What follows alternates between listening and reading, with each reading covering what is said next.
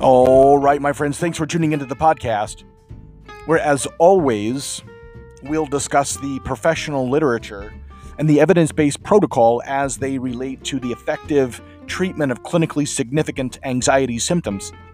I'm Chris Leins, licensed psychotherapist and OCD spectrum disorders treatment specialist, and this, well, this is OCD Straight Talk.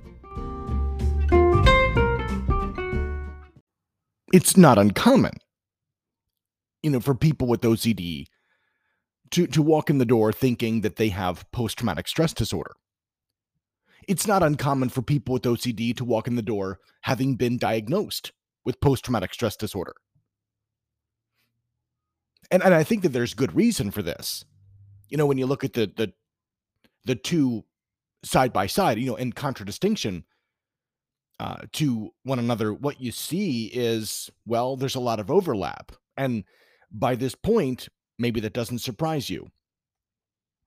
Maybe this begins to make some sense that when you look at the anatomy of these anxiety related disorders as as uh, David Barlow identifies them that you see well, the anatomy looks pretty similar. That's not to say there's there's no distinction. That's not to say that that the the separation uh, between these diagnostic categories is a mirage. Well, no, that's not that's not true. But it's also not true that they're so distinct that they're so different from each other that there isn't any real substantive objective similarity. So, I mean, I think that when you're looking at trauma, you have this idea of an obsession. And of course, it's not called that, and it shouldn't be called that.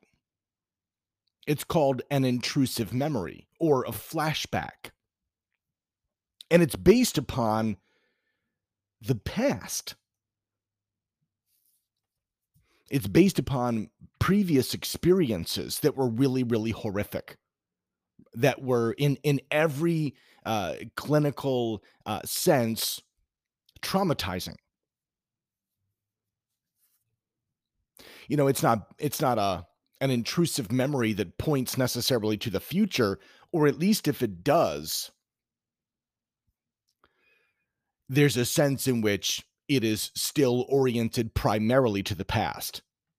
That is to say, there might be a sense in which individuals who are traumatized now have beliefs that the world is a dangerous place, right? And that they are weak and vulnerable in it. And that therefore, when they leave their homes and, and they go to the marketplace, that they're in, in genuine and in imminent danger of course, that's future oriented, even if it's just seconds or minutes away. But it's informed by past experiences. Really horrific and traumatizing past experiences that that revisit them, if you will, in the form of these flashbacks or uh, or intrusive memories. So you can uh, sort of identify this this obsessional component if you will within the post traumatic stress disorder construct. And of course you have a compulsive element too. And this often comes in the form of of avoidance patterns right? That individuals will will work to avoid certain kinds of places or specific places certain kinds of people if you will or specific people They'll avoid they'll avoid kinds of situations or specific situations as a way of managing the frequency and the intensity of the intrusive memories. For example, they'll, they'll avoid firing guns or being around guns, or they'll avoid movies about combat exposure if, in fact, they're combat veterans who suffer from trauma memories relative to these experiences. You know, that makes some good sense because when they fire guns or when they're around guns or when they hear loud noises or or they see uh, movie clips relative to to combat exposure and, and so on they have these flashbacks, right? And they they vividly re-experience traumatic uh, memories. And so they engage avoidance patterns as a way of managing both the intrusive memories and this significant distress that is elicited by them. This is somebody who walks in the door with OCD might say, Well, I have trauma. And maybe that's especially because they've been through difficult times and, and they've experienced really hard shit. And and that's and that's real and it makes good sense. And it really does. But one of the important differences between post traumatic stress disorder and OCD is this sense of chronology.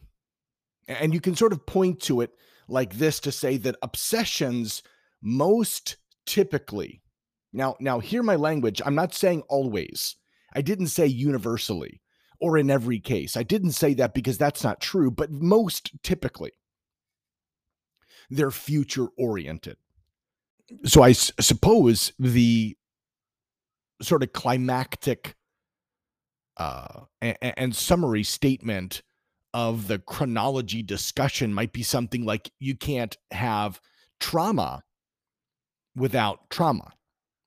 You can't be diagnosed with post traumatic stress disorder without experiencing an extremely traumatic event. Right? It's a criterion A issue. But I think that that raises a whole nother discussion because now we we have to wonder well what's an extremely traumatic event because that might vary from one person to another and of course there's objective responses to this question both within DSM-5 and within the the literature more broadly but this kind of discussion isn't uh, at its conclusion at the time of of this recording. I mean, there's there's more uh, research that's coming out that's that's questioning the the kinds of experiences that carry the capacity of of generating a trauma response. But I suppose to to some real uh, extent, this piece of the discussion is is really outside the scope of of a comparison between post traumatic stress disorder and OCD. The the point is that you can't have trauma without trauma.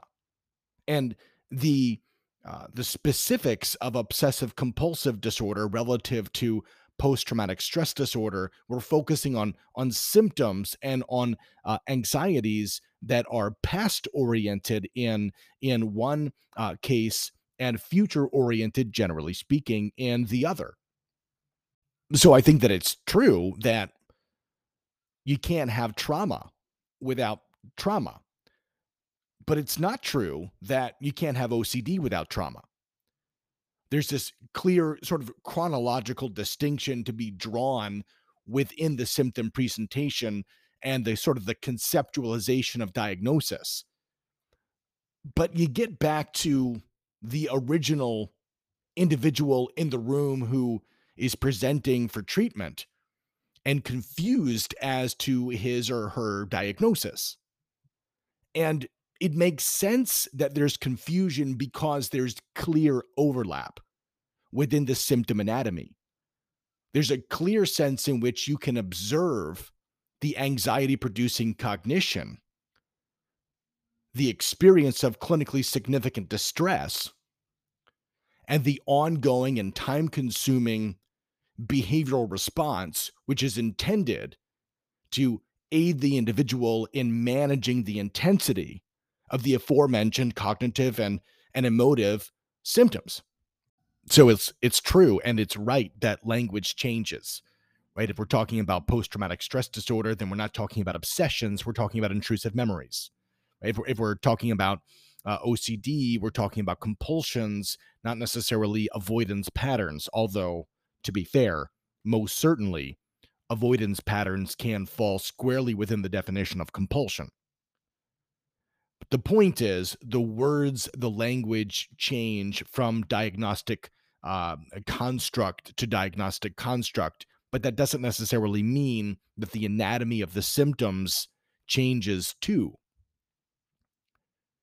And the point is that when you're talking about treatment and you're talking about therapeutic progress, when you're talking about the reduction of individuals functioning within their lives, what you're necessarily dealing with head on and face to face is the idea of targeted behavior change. We're having to identify the specific behavioral choices and patterns that are perpetuating the symptoms as they're experienced. We have to be able to identify those behaviors and work to change them. And of course, we're changing those behaviors within the context of therapy in general, but exposure therapy in particular. So when we're working with prolonged exposure therapy for PTSD, we're accompanying that prolonged exposure with avoidance patterns um, prevention, if you will. We're working to stop the avoidance. Like I often say to you, you can't do exposure therapy if you're also doing compulsions.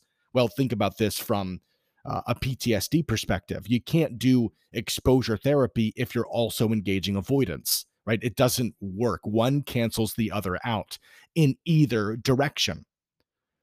And so, similarly, if we're dealing with OCD, we have to be able to stop the compulsions. This becomes an essential aspect of successful treatment. It's very, very important. We have to be able to identify what's happening. But I suppose we can easily see that there's overlap between the systems and that there's overlap between their treatment. The, the point is whether we're talking about trauma or OCD, we have to work to identify and stop psychopathogenic behaviors.